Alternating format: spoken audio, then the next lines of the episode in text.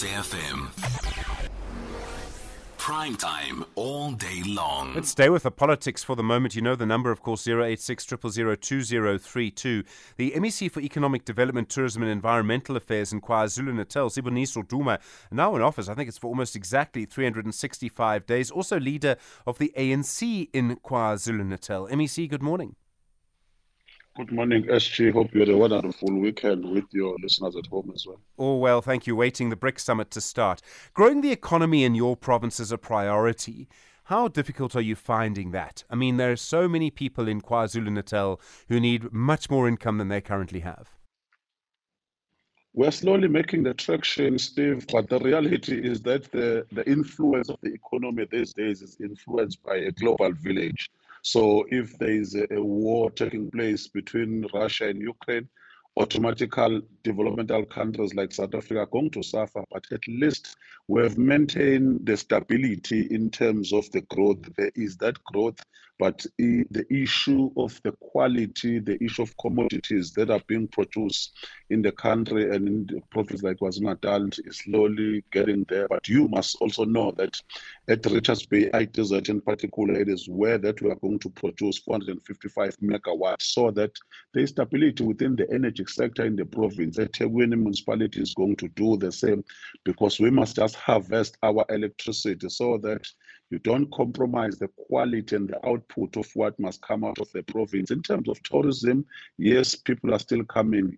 ICC is still taken as a destination that has been declared as the number one in, in Africa. So we are glad that people are still flocking, investing in the province of KwaZulu-Natal. In terms of tourism, as you know, that in terms of the blue, blue ocean economy, we're still posting with 600 kilometer coastline.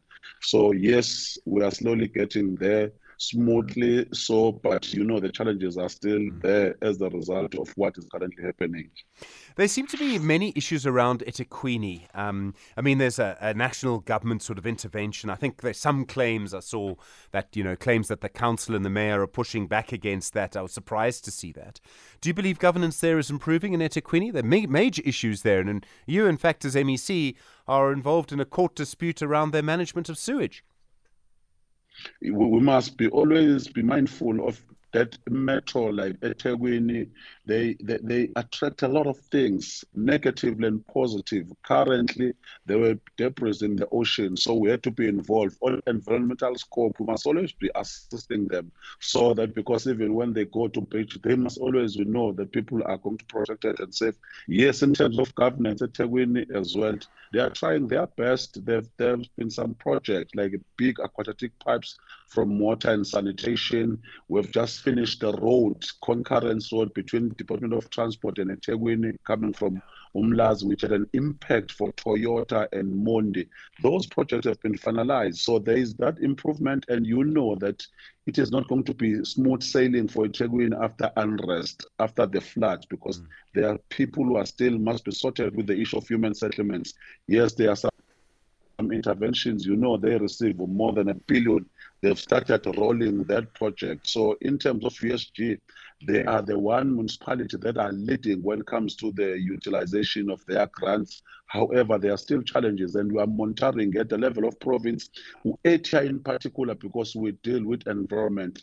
We are the regulator that must always be mindful that if you just sign and endorse some of the things, people of eThekwini, people of the province of Natal might suffer. That is why from time to time there will be dispute, which is natural, which is something that is normally for when we are working in three spheres of government. And KZN politics. I mean, at the moment, there are lots of different elements in KwaZulu Natal politics. There are as well in Gauteng, for example. But a lot of people are predicting that the ANC could lose control of KwaZulu Natal next year. Still a year to go, probably. How are you feeling right now? I think it's a wishful thinking. We've done a lot of things. Just go check the ANC outreach programs that are taking place on the ground. People are already saying that you have done this. If you could just strengthen your approach, come with the galvanized strategy, if you could just implement according to your PGDS, people are excited that we're already back on the ground through is a measure of the government. So they've been saying that why don't we see government getting closer to us? As you know, that in September we'll have a two-day expo, two-day expo based on cannabis and hemp. So we want to make sure that people are going to benefit. It's going to take place in Okhahlamba area. In 1952, there was a war pertaining to Insang in that area. So we are already on the ground working with the people. Uh, Doomsayers will be very surprised because people understand that this is the only vehicle that could totally liberate the Africans in particular and black. So it is not just an easy match. And I'm glad that there is this thing of Moonshot, which must not be equated to CODESA. CODESA was something gigantic. CODESA was something that embraced even the spirit of Ubuntu and liberation economical. So this thing is just a neoliberal approach of DA, which is known. So I'm sure in terms of economy, our people still rely upon our strength. And if we could just implement what the president said in the State of the Nation address, what the president is correctly saying in terms of the economic recovery.